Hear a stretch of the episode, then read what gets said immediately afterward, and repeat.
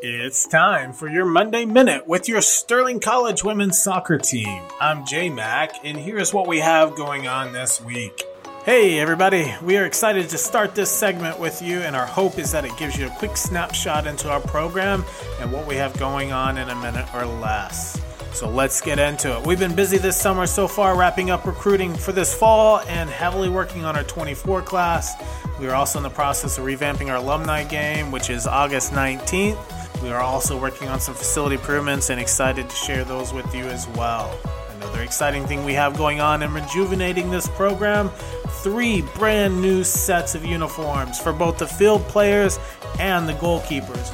We're taking this week to gear up for a busy July of recruiting. We hope to see you out on the recruiting trail. This has been your Monday Minute with the Sterling College women's soccer team. Have a great week, and we'll see you next time.